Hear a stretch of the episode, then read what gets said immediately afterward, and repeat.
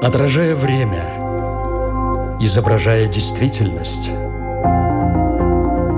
преображая жизнь.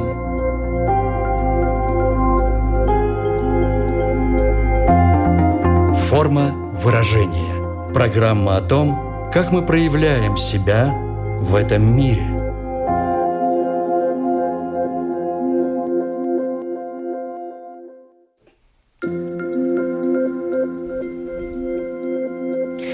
Здравствуйте, уважаемые радиослушатели! В эфире программа «Форма выражения». Как обычно, по средам мы встречаемся с вами в этой студии, чтобы говорить о нас с вами.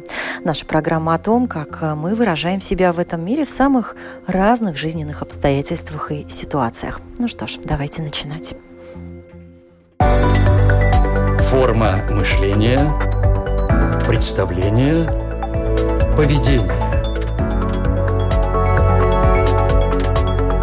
Программа «Форма выражения».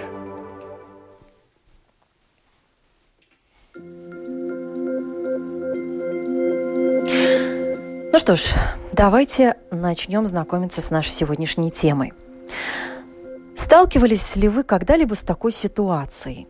Вы пытаетесь рассказать что-то важное и значимое для вас какому-то человеку или группе людей, но вам не удается удержать его или их внимание. Или, например, вы хотите высказать свое мнение, но ваши слова звучат как-то совершенно неубедительно и, что называется, бьются как горох о стену. И это даже несмотря на то, что у вас в наличии веские аргументы, вы глубоко владеете темой, предметом разговора, вы подкованы в этом вопросе, но почему-то окружающие вас как будто не слышат и не воспринимают, что вы им говорите. Такая ситуация может происходить где угодно. На работе, когда вы желаете донести информацию до коллег, например, на собрании. Это может происходить и дома, когда вам из раза в раз просто не удается достучаться до своих близких и донести до них вашу мысль. Они вас словно не слышат, как бы громко вы им не говорили. Так вот, представьте себе, что ряд ученых психологов утверждает, что для передачи смысла собеседнику гораздо важнее не что мы говорим, а как мы говорим, а именно как при этом звучит наш голос, какие интонации мы используем и многое другое, касающееся именно того, как мы воспроизводим мысль, а не что конкретно мы говорим в этот момент. Итак, голос и его влияние на окружающих. Вот это и будет тема нашего сегодняшнего выпуска.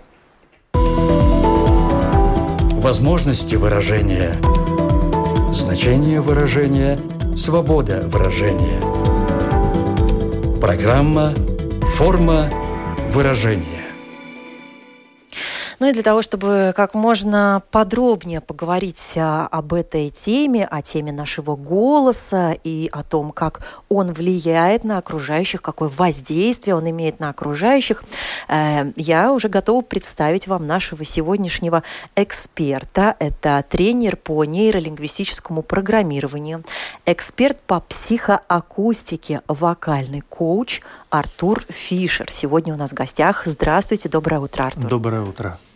Ну что ж, интересная тема а, нам с вами сегодня предстоит для обсуждения. И вообще а, принято считать, что голос – это то, что нам дано от природы. По крайней мере, многие из нас так считают, что вот, что называется, что выросло, то выросло. А как вы считаете, как эксперт по голосу? Голос – это нечто врожденное или все же приобретенное? Вы знаете, тут э, можно рассуждать таким образом, что достаточно очевидно, что, например, и тело – это то, что нам дано от природы. Однако, если мы посмотрим на то, что происходит в фитнес-залах или на какие-то противоположные примеры, то мы увидим, что форму этого тела мы можем, ну, скажем так, выбирать сами, и мы можем над ней работать, ее менять и ее развивать. Точно так же и голос. Голос – это фактически телесная функция. Голос э, – это те же самые мышцы и те же самые, э, в принципе, нервные импульсы, как и когда вы поднимаете, например, штангу в фитнес-зале. И работу, этих муску... работу этой мускулатуры а также все вот нейронные связи в голове, которые отвечают за работу с голосом, нужно точно так же развивать. Основа, конечно же, дана от природы, но что мы с этим сделаем, уже зависит исключительно от нас. Из каких факторов формируется наш голос? Ну, то есть, проще говоря, что влияет на звучание голоса? Что по мере нашей жизни вот, формирует то, как э, мы говорим, как, как звучит наш голос? Почему, например, одни голоса вот льются буквально, как ручей, что называется, а другие скрипят, буксуют? А, факторов много, но, конечно, ну, не говоря там про какие-то экстремальные варианты Э, с физиологическими травмами или прочими. Разумеется, Возьмем да. обычные ситуации. В основном это, конечно же, психологические вопросы. Потому что, скажем так, голос является отражением того, что происходит у нас в голове, как и все остальные наши внешние проявления. А голос – это внешнее поведенческое проявление. И очень часто сталкиваюсь с ситуацией, что люди просто не, не дают себе позволения нормально зазвучать. Тут очень много факторов. В основном, разумеется, все там про... не все, но огромное количество происходит из раннего детства, когда там ребенку, например, говорили не кричи, тихо, Тише. молчи, да, и оттуда вот совершенно логически произрастает то, что человек фактически боится просто открыть рот и произнести звук. И у него голос становится что-то наподобие «Здравствуйте, я тут пришел поговорить». То есть э, абсолютный э, зажим. Угу. Потому что все психологические моменты, или большая их часть, они еще и отражаются на теле. Есть такое большое направление, как телесно-ориентированная терапия – смесь психологии и телесных практик. Да, о ней мы говорили как раз в прошлом выпуске Здорово. нашей программы. Да. И она как раз утверждает, ее главный постулат, что все зажимы в нашей голове, они проявляются и в нашем теле. И все, что связано с нашим телом, оно точно так же проявляется в нашей голове. То есть что получается? Получается то, что в инженерном подходе называется положительной обратной связью.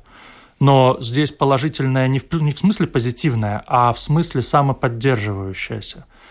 То есть, когда у нас в голове какой-то психологический блок, он влияет на определенные группы мышц в теле, и мы ощущаем, вернее, мы его не ощущаем, но у нас есть этот зажим, мы его даже не чувствуем, пока его не снимут. И одновременно этот же зажим подкрепляет тот же самый блок у нас в голове. И получается вот этот вот замкнутый, замкнутый круг. круг. Совершенно верно. И здесь есть два, два момента, плохой и хороший. Значит, плохой в том заключается, что разорвать вот такую вот положительную самоподдерживающуюся обратную связь очень тяжело. А хороший момент заключается в том, что если вот эту вот связь все-таки разорвать и трансформировать ее в отсутствие блока в голове, которое влияет на расслабленность мускулатуры в теле, и расслабленность мускулатуры в теле, которая влияет на отсутствие блоков в голове, и в голосе. Вот, потом и, соответственно, в ну, в голосе это в теле, у нас, скажем, голос, он напрямую от тела происходит то тут уже появляется тот же самый эффект. Вот эту положительную связь разорвать потом а точно так же трудно, как и ту отрицательную. Угу. Если мы меняем вот эту полярность, выбить нас в другую полярность становится снова очень тяжело. Человек сам может диагностировать, что у него имеются зажимы в голосе, как следствие зажимов вообще во всем теле. Диагностировать, как вот сказать, понять, обычно... что у меня угу. есть зажимы, мне нужно с ними что-то делать. Обычно люди это понимают достаточно интуитивно. То есть, что вот то, что вы вначале говорили, я пытаюсь говорить, меня никто не слышит, почему? Мне надо что-то сказать громко, а я не могу, у меня вот голос не идет, громко не получается. Хотя потом начинаются, разумеется, самооправдания, что у меня там тело не так устроено, у меня не такая физиология. На самом деле это ерунда, потому что человеческий речевой аппарат, он устроен таким образом, что абсолютно любой человек может говорить внятно, громко и без какого-либо громко, при этом не напрягаясь и без какого-либо, без какого-либо риска травматизма для речевого аппарата того. Ну, громко, это, наверное, тоже другая крайность. То есть громко... есть действительно люди, которые все время говорят как будто немножко э, на повышенном тоне, как будто немножко кричат. Есть, есть и такие проявления голоса. Кричать и говорить громко – это очень разные вещи в первую очередь. Кричать – это не надо. Кричать вам никогда в жизни не поможет. Есть такой архетип, э, я его привожу в пример. Это вот, да простят меня педагоги, значит, истеричная училка из школы – вот она кричит. И здесь момент такой, что когда человек начинает кричать, он тут же теряет свою референтность. То есть его уже будут, э, в общем-то, ни в грош не ставить. То есть его уже не воспринимают. Конечно. Все его крики летят как бы мимо да, цели. Потому что крик – это что? Крик – это признание своего отчаяния и признание того, что я потерял контроль над ситуацией. И в таких ситуациях еще очень часто возникает э, съезд на горловой регистр, если мы про регистры потом поговорим, что это вот, ну, это такой яркий голос. Скажем, какой пример привести? Ну, посмотрите, до какого состояния вы меня довели! Что вы за люди? Вы не ученики, а вообще непонятно что. То есть, и когда я смещаю вот э, свой тембр на вот этот горловой, это вот признак все, это признак отчаяния и потери полный контроль, полного контроля над ситуацией. А где этот регистр а, такой вот э, исконно здравый, адекватный? Откуда, откуда исходит звук тогда? Тогда давайте я вам сейчас вкратце скажу про регистры, потому что кто занимался вокалом, те знают, что мы делим обычно на голос на верхнюю позицию и нижнюю позицию. Когда мы говорим про речевой голос, э, деление идет несколько более подробно. У нас есть, мы рассматриваем тогда пять регистров. Э, носовой – ротовой, горловой, грудной и диафрагмальный. Носовой – это, как всем известный слоник из э, мультфильма. 38 попугаев, Который да. там в попугаях, угу. ну, там удав был в попугаях длиннее, да. ну, э, что это, и каждый, да, еще замечу, что каждый из этих регистров, он несет определенный э, невербальный посыл о вашем позиционировании себя другим людям – и это все воспринимается другими людьми тоже неосознанно, но воспринимается. И регистр, вот этот носовой, который слоник, это архетип маленького ребенка, который что-то клянчит. Там, мама, ну купи, ну пожалуйста, ну надо. Угу.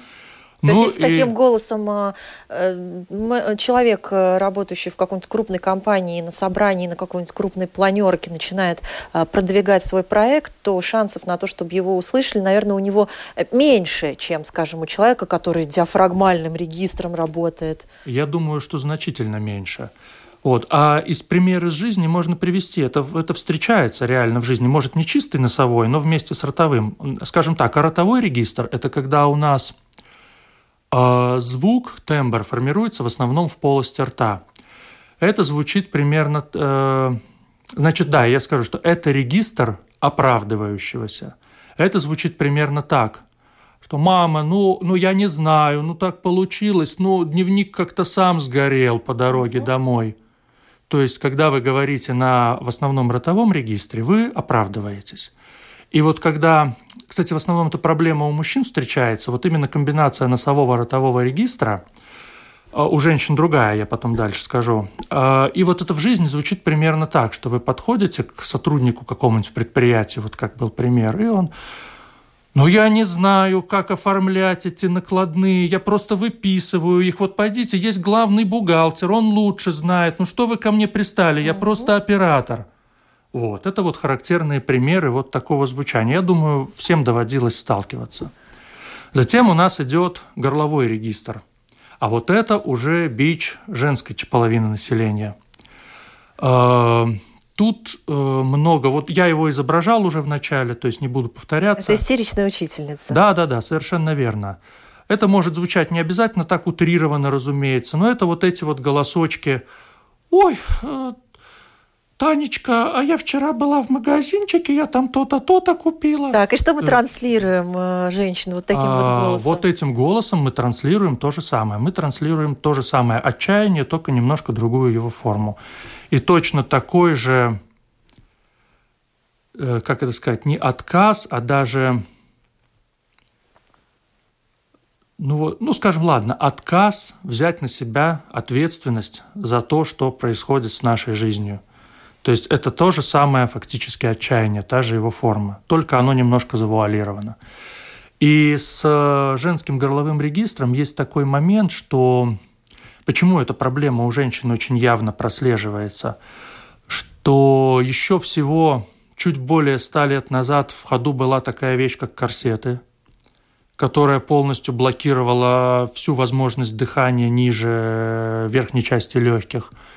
Даже в нашей культуре сейчас, если посмотрим на те самые клипы Лабутены и прочее, где застегивают джинсы на выдохе, лишь бы тоже не способствует э, диафрагмальному дыханию.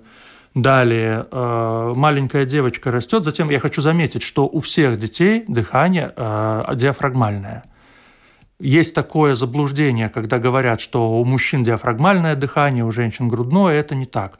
Если вы посмотрите на маленьких детей, если вы посмотрите на спящего человека... У них животик вздымается. Конечно. И это естественная форма дыхания. А затем, что происходит с девочкой? Она начинает наблюдать за тем, что происходит вокруг. И не дай бог вообще напрямую говорят, но даже и напрямую не надо говорить, потому что вот этот вот сигнал, он присутствует. А что это за выпеченный живот? Там соберись, как бы в тени живот, и на психологическом, на бессознательном уровне значит, проявляется страх вот этого выпеченного живота, когда происходит вдох. А на самом деле это самая естественная форма речи и естественная форма дыхания, которая нам необходима вообще, в принципе, для увеличения психологической стабильности, комфорта, для той же комфортной речи. И тут очень легко отследить, если вы положите руки себе на ключицы, это, то вы можете очень легко отследить, двигаются ваши ключицы в процессе дыхания или нет. Ключицы двигаться не должны. То есть, если двигаются ключицы, это называется ключичное дыхание. Это как раз дыхание верхней частью легких – то есть и это, это дыхание в грудь, в легкие? Ну, дано дыхание в легкие в любом случае. Просто когда мы втягиваем воздух диафрагмой, легкие наполняются полностью, и наши ключицы не двигаются, им нет в этом необходимости. И это самый простой способ или встать перед зеркалом, или положить себе руки на ключицы и проверить, как я дышу, когда я говорю. Вот это вот первая диагностика. Если ключицы двигаются, надо иметь в виду, что надо учиться переводить голос на более низкое дыхание, потому что только при диафрагмальном дыхании открываются следующие два регистра. Это, если мы говорили про три верхних регистра, это носовой, ротовой, горловой, то это регистры, которые можно отнести к субмиссивным. То есть это значит, что человек транслирует свое подчиненное положение в коллективе. Два нижних регистра, э, грудной и диафрагмальный, это регистры доминантные. Таким образом, человек транслирует ненавязчиво свое доминирующее положение. Но доминирующее тоже в хорошем смысле в хорошем слова, смысле да? слова. Ведь это можно воспринимать сила. по-разному. Мягкая сила, то есть, скажем так, референтность, авторитетность и вот все такие. То есть мы называем это не обязательно, что то, что имидж альфа-самца, который приходит и начинает доминировать. Не, не, это не об этом. Это как раз о, о мягком доминировании, о мягком воздействии. И вот два нижних регистра открываются как раз, когда у нас есть хорошее диафрагмальное дыхание. То есть грудной регистр, в принципе, который ну, наиболее, распрос... наиболее желателен в обычной бытовой речи. Диафрагмальный – это все-таки немножечко уже мы совсем начинаем говорить, декламируя, как будто со сцены, и в разговоре один на один это может быть немножечко чрезмерно. Немножечко странно. Да, странно. Но когда мы говорим, допустим, с тремя-четырьмя людьми на каком-то собрании или где-то, это уже может быть вполне актуально. И это крайне важно, если нам надо выступать перед аудиторией без какого-либо усиления, без микрофонов, допустим, говорить на 40-50 человек. Потому что диафрагмальный регистр – это единственная возможность говорить громко.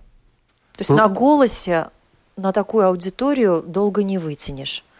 А, ну что значит на, на голосе? Не на голосе, я прошу прощения, на горле, на, на горле горловом не регистре. вытянешь. Э, во-первых, окей, вытянуть-то можно, только что с голосом будет потом. Потом можно очень долго, еще пару-тройку дней потом лежать и, и пытаться какие-то звуки произносить. То есть посадить голос, это, ну, с этим надо аккуратно. И вообще голосовые связки их можно травмировать. И травмировать так, что потом лечиться придется пару лет. Поэтому с этим надо аккуратно. Друзья, я хочу напомнить, что сегодня мы говорим о голосе как о главном инструменте влияния на окружающих и как о способе донесения информации. И сегодня у нас э, в гостях тренер по нейролингвистическому программированию, эксперт по психоакустике и вокальный коуч Артур Фишер. Форма мышления, представление, поведение.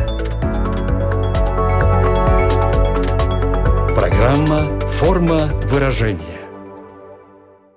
Ну что ж, Артур, продолжим наш разговор. И вот э, в этой части нашего с вами интервью я бы хотела немножко перевести ракурс нашей беседы э, в то направление, в котором вы много работаете. И направление это называется НЛП или нейролингвистическое программирование, как один из главных способов э, воздействия э, голосом. Вот прежде чем начнем мы говорить сегодня об НЛП, э, давайте небольшой факт о том, что же это такое, и, может быть, немножко из истории вопроса.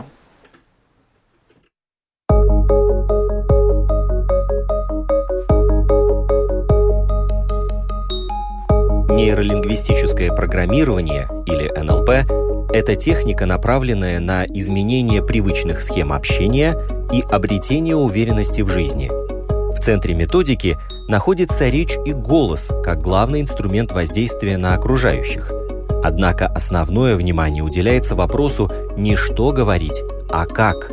Принято считать, что годом зарождения НЛП стал 1972 когда в Американском университете Санта-Крус студент-математик Ричард Бендлер начинает изучать психологию поведения и гештальт-терапию. Он знакомится с преподавателем лингвистики Джоном Гриндером – Вместе они анализируют методы и технику работы крупнейших психотерапевтов и объединяют элементы их практики в новую технику. В 1980-х годах между Бендлером и Гриндером возникли противоречия относительно прав на бренд НЛП. Судебные процессы шли до начала 2000-х годов, а споры о том, что считать нейролингвистическим программированием, продолжаются и сегодня.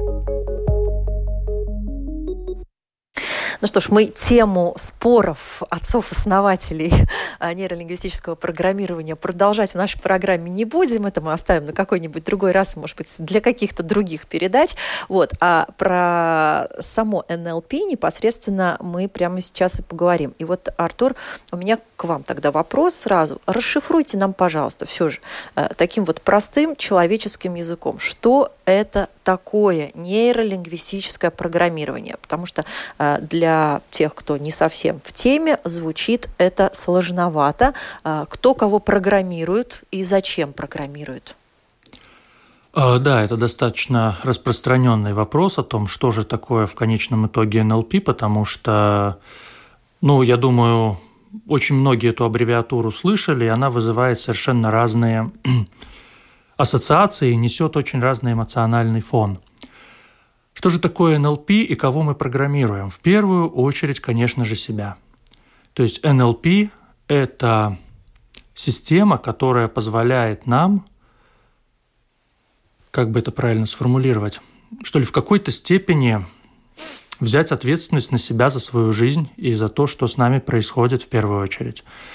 Потому что НЛП учит отслеживать то, что происходит у нас у самих в голове, и дает определенные техники и методики, как это менять и трансформировать. И также, зная определенные вещи, имея эти навыки, мы можем точно так же помогать другим трансформировать какие-то нежелательные проявления, которые бы они хотели изменить, какое-то неэффективное поведение, как это называется в НЛП. Мы никогда не говорим плохое, хорошее, мы говорим неэффективное или нежелательное для конкретного человека. И мы можем дать ему, оказать ему помощь в трансформации вот этого вот нежелательного поведения в то, которое он бы хотел так сказать, так скажем, проявлять. Какая связь э, НЛП с нашим голосом? А, большая, потому что голос э, – это тоже одно из внешних проявлений человека. Э, так же, как и мимика, язык жестов. Это все вместе называется метасообщение.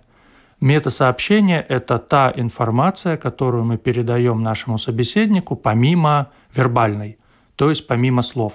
Звук голоса, хочу заметить, это тоже метасообщение, и это тоже не вербалика. Вербалика – это только смысловое содержание того, что мы говорим. И поэтому голос, как один из внешних, как один из факторов внешних проявлений человека, он тоже, ему уделяется достаточно весомое внимание. На чем основывается метод нейролингвистического программирования? Каковы основные его постулаты или заповеди? Ну, я бы сказал, да, да, я бы сказал, что это не метод, это, это это такой комплекс подходов, потому что методов и техник в НЛП очень много разных, там их сотни.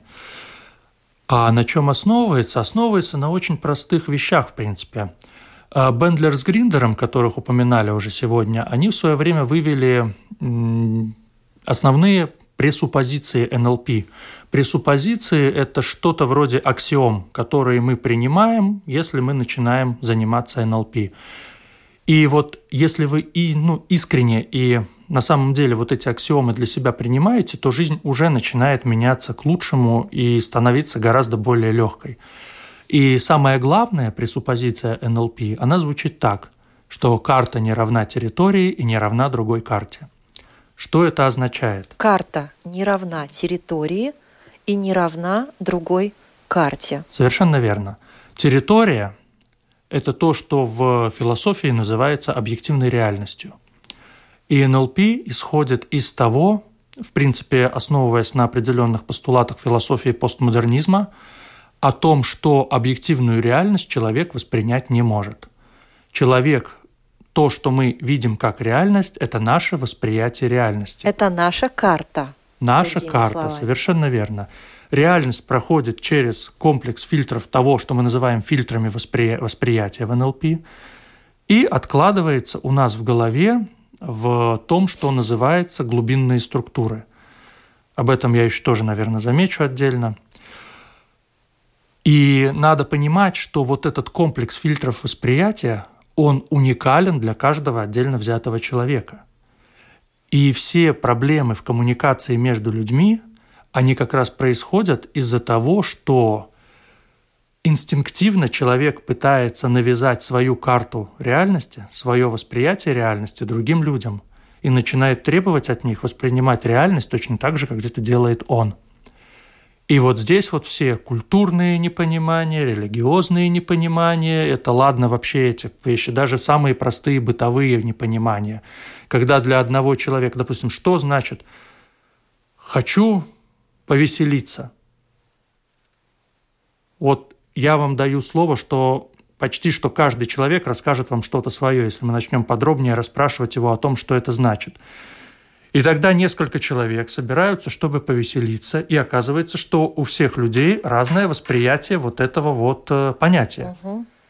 И это, опять же, происходит, там уже идет такое понятие, как метамодель, когда мы начинаем изучать, копать глубже и искать истинную сущность вот этих понятий, когда мы приводим неопределенную лексику к определенной. Определенная лексика – это все то, что мы можем пощупать и положить в корзину. И вот такими вещами, все вот эти абстрактные вещи, как счастье, радость, веселье, мы их пытаемся привести к каким-то простым понятиям, которые можно потрогать, пощупать и сойтись на том, что мы примерно понимаем это одинаково или договориться о том, как мы будем это слово понимать друг, друг между другом.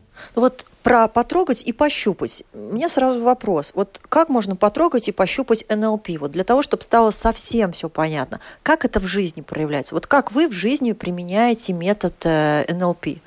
Самое простое, что я могу сказать, это то, что НЛП действительно помогает в коммуникации. Это, техни... это да, там есть комплекс коммуникативных техник – но это не эти банальные подстройки, про которые многие, наверное, слышали. Давайте сядем в ту же позу, давайте повернем голову также, скрестим как руки. Как собеседник, да? Да, это да, все да, НЛП, да, да? Да, это из НЛП тоже. Вот это... эти вот операторы в колл-центрах, которые звонят э, с различными предложениями по телефону. Э, я слышала, что одна из техник НЛП заключается в том, что э, сначала они должны получить от потенциального клиента три «да». И тогда якобы уже собеседник расположен, и от него больше вероятности э, добиться добиться уже какого-то расположения и, э, так сказать, внедрить ему какой-то свой товар. Первый вопрос. А, здравствуйте, это Анастасия Ружанская? Да. А, вы можете сейчас говорить «да»? И третий какой-то тоже совершенно банальнейший вопрос, на который вы отвечаете «да», и как будто бы уже у нас а, в сознании что-то щелкает, что-то переключается в таком позитивном ключе, что как будто ты уже готов купить хоть слона, если ты три раза «да» сказал. Вот это оно, это про НЛП? В какой-то степени. То есть, но это скорее достаточно примитивное понимание НЛП, потому что НЛП, как я уже замечал, это, это в первую очередь то, что происходит у нас внутри, а не то, что происходит у нас снаружи. Эта техника с тремя «да», она существует, конечно же, она, скажем так, на какой-то отличный от нуля процент повышает вероятность того, что вы произведете, проведете удачную сделку. Но там на самом деле, я думаю, у людей уже настолько выработался к этому иммунитет, как к ценам 45,99 и так далее. Если вы, кстати, обращали внимание, сейчас во многих интернет-магазинах, особенно с Запада пошло, сейчас 45,95. Ага. Потому что глаз у людей уже пристрелялся. А где-то и, а где и 40-90 я видел. А вообще пошел тренд, что а давайте ставить круглую цифру, потому что человек тогда психологически бессознательно начинает проявлять к нам доверие, что мы не используем эти дешевые манипуляции. Здесь понимаете, сколько людей, столько и вероятности исхода событий. И поэтому в НЛП исходит опять же из того, что универсальных подходов нету конкретный подход вырабатывается для конкретного человека. И все-таки про потрогать э, и да. про то, как это вот э, чисто материально, как это проявляется в жизни. Вот назовите какие-то, может быть, не столь примитивные примеры, как я привела, как вы это применяете на практике? Значит, как раз я начал говорить на эту тему. Э, эти самые подстройки по голосу, по телу и по темпу речи. Это все существует, и это все хорошая вещь. Почему хорошая? Потому что когда мы общаемся с человеком, ему гораздо комфортнее с нами говорить, когда он чувствует свою с нами похожесть. И таким образом, когда мы ведем себя похожим образом на него – он более склонен с нами общаться, и это общение становится более продуктивным. То есть тут начинаются обычно вопросы манипуляция, манипуляция, не манипуляция. Нет, это не манипуляция. Что плохого в том, что я сделаю другому человеку общение со мной более комфортным?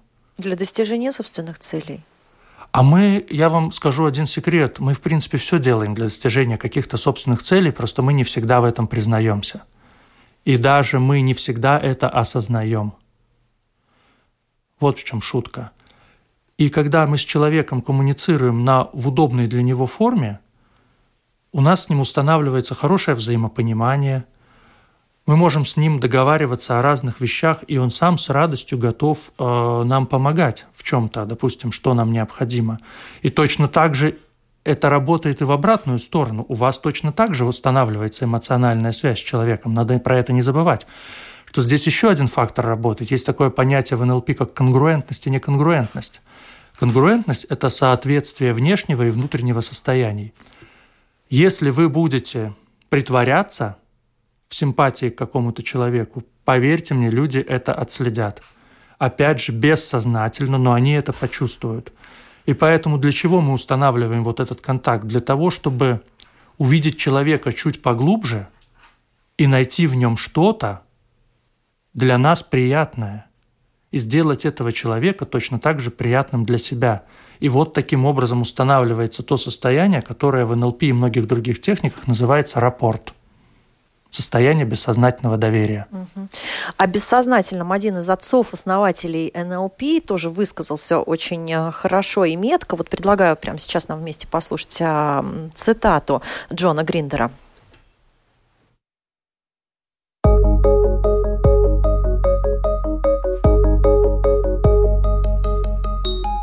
склонны полагать, что общение – это речь, и забываем об общении невербальном. Между тем, невербальное влияет на отношения окружающих гораздо сильнее, чем любые слова. Наблюдая за поворотом головы и сменой позы, за движениями глаз и оттенками голоса, за всеми этими «па» собеседника можно расслышать его гораздо лучше, чем просто слушая то, что он говорит. Джон Гриндер, лингвист, один из создателей метода нейролингвистического программирования.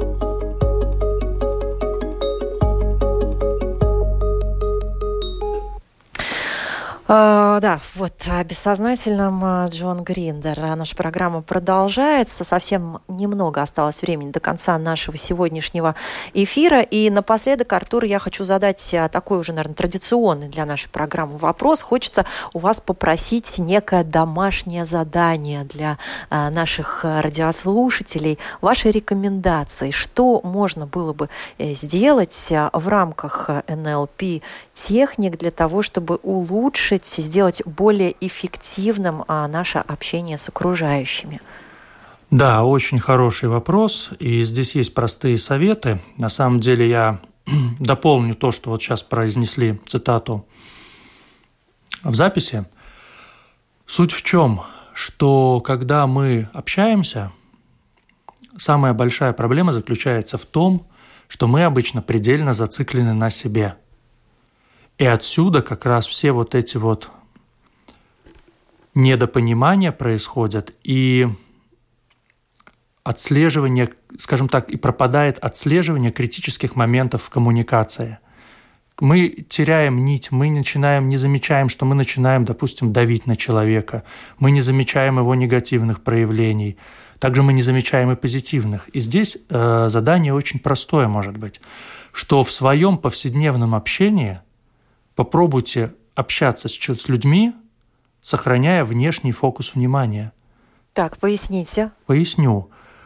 Не погружаясь в свои какие-то мысли и не стремясь выразить то, что у вас, это может звучать немножко парадоксально, но не стремясь выразить себя, а стремясь увидеть реакцию человека на то, что вы говорите и то, что мы делаете, то, что вы делаете. Ведь одна из пресуппозиций, я еще одну, она прям к теме пошла. Да, то есть одна из аксиом. Одна НЛП. из аксиом НЛП заключается в том, что любое общ... смысл любого общения является смыслом любого общения является реакция, которую оно вызывает. И поэтому в процессе общения старайтесь отслеживать состояние вашего собеседника – и если вы осознанно поставите себе такую цель, вы увидите, что человек становится как открытая книга. То есть у него все на лице написано. Нравится ему то, что вы говорите, не нравится. Хочет он продолжать этот разговор или хочет он уйти в какую-то другую тему. И попробуйте не гнуть свою линию, а пойти вслед за человеком, с которым вы общаетесь, и посмотрите, что из этого получится. И понятно, что мы в обыденной жизни про все эти вещи забываем. Но вот если вы хоть раз из десяти про это вспомните, сделайте это. А потом, может быть, вы два раза из десяти про это вспомните.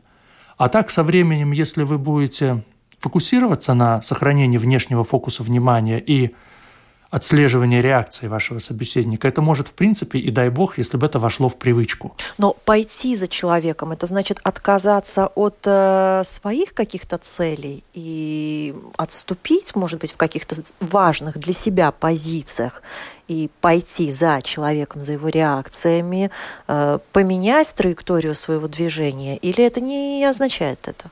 Траекторию движения поменять, да. Но почему при этом надо отказываться от каких-то своих позиций? Мы в данном случае погружаемся в карту реальности другого человека. И при этом никто не говорит, что мы должны отказываться от своей. То есть если у меня на вопрос, на некий вопрос одна точка зрения, у вас противоположная, это же не значит, что изучая вашу точку зрения и пытаясь ее понять глубже, я при этом отказываюсь от своей. Нет, совершенно не так. То есть наоборот, это делает нас более гибкими, а наиболее гибкий человек, он наиболее приспосабливаемый. А наиболее приспосабливаемый, он что? Он наиболее, наиболее вероятен, так сказать, к выживанию в, во всех внешних условиях. То есть поэтому НЛП – это, в общем-то, про, как говорила моя преподавательница, про гибкость и про осознанность. Из этого строится, в общем-то, все.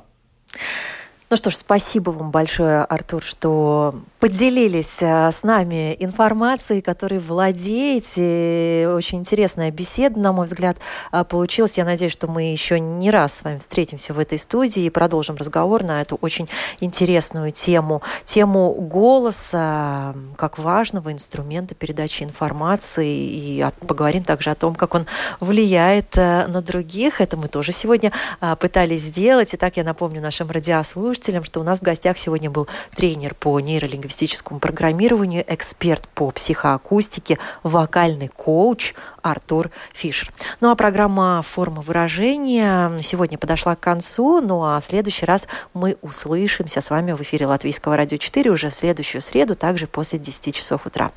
До свидания, хорошего вам дня. Отражая время – изображая действительность, преображая жизнь.